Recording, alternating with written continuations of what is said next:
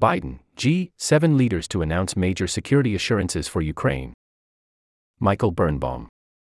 Comment on this story. Vilnius, Lithuania, President Biden and several world leaders will announce a major security assurance program Wednesday designed to protect Ukraine from another invasion like the one conducted by Russia last year, the White House said. The United States, along with G7 leaders, will announce our intent to help Ukraine build a military that can defend itself and deter future attack, Amanda Sloat, National Security Council Director for Europe, told reporters Wednesday, the final day of the NATO summit in Vilnius, Lithuania. The United Kingdom hailed the new program as a major step toward ending the war and suggested it would deter future acts of aggression against Kiev. We can never see a repeat of what has happened in Ukraine, and this declaration reaffirms our commitment to ensure it is never left vulnerable to the kind of brutality Russia has inflicted on it again, Prime Minister Rishi Sunak said in a statement. Advertisement Biden and other leaders from the group of seven wealthiest countries plan to stand alongside Ukrainian President Volodymyr Zelensky after the conclusion of the NATO summit to officially unveil the Security Pact.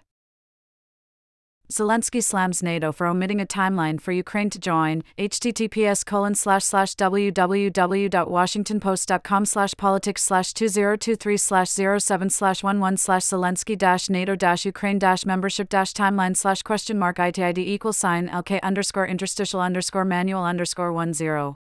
The announcement comes a day after NATO leaders declined to provide a timeline for when Ukraine would be able to join the alliance, a move that led Zelensky to lash out at the group in a blunt tweet. While a security pact does not provide the same kind of joint defense protections that NATO membership offers, it could significantly bolster Ukraine's ability to defend itself from attack, according to diplomats and scholars. The goal would be to ensure Ukraine has confidence in its global support over the long term, something that leaders hope will discourage Russia from continuing to pursue a war that is deep into its second year, Sloat said. This process will ensure that the military assistance we provide Ukraine to defend itself against Russian aggression continues to be part of a long term investment in Ukraine's future force, she said. We'll focus on ensuring Ukraine has a sustainable fighting force capable of defending Ukraine now and deterring Russian aggression in the future. White House officials did not provide a timeline for how long it might take for the bilateral security commitments to be reached, though several G7 countries have announced new forms of military and humanitarian support for Ukraine during the NATO summit.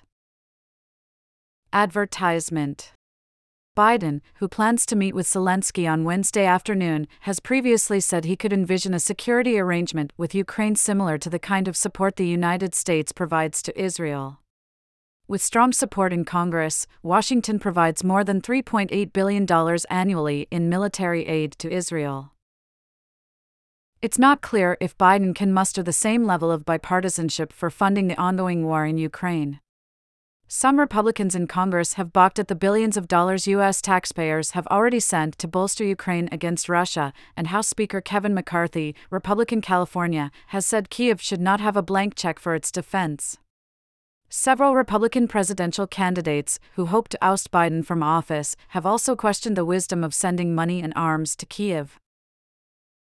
Zelensky, who tweeted Tuesday that uncertainty is weakness, had hoped to leave the NATO summit with more concrete language about his country's bid to join the alliance.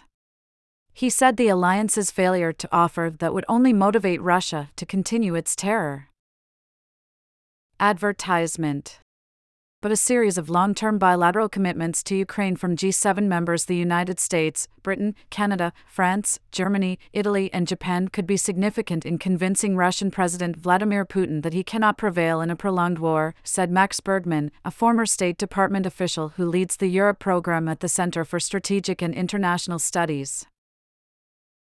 I think the most important thing that can really come out of this summit is a sort of Israel style commitments to the long term security of Ukraine in the form of tangible long term security assistance commitments, Bergmann said before the summit.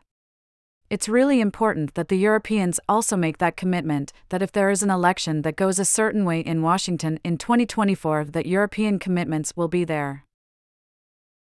The announcement follows months of discussions among G7 leaders in Kiev and will also include efforts to strengthen Ukraine's economy and carry out good governance reforms, according to a White House official who spoke on the condition of anonymity to preview conversations.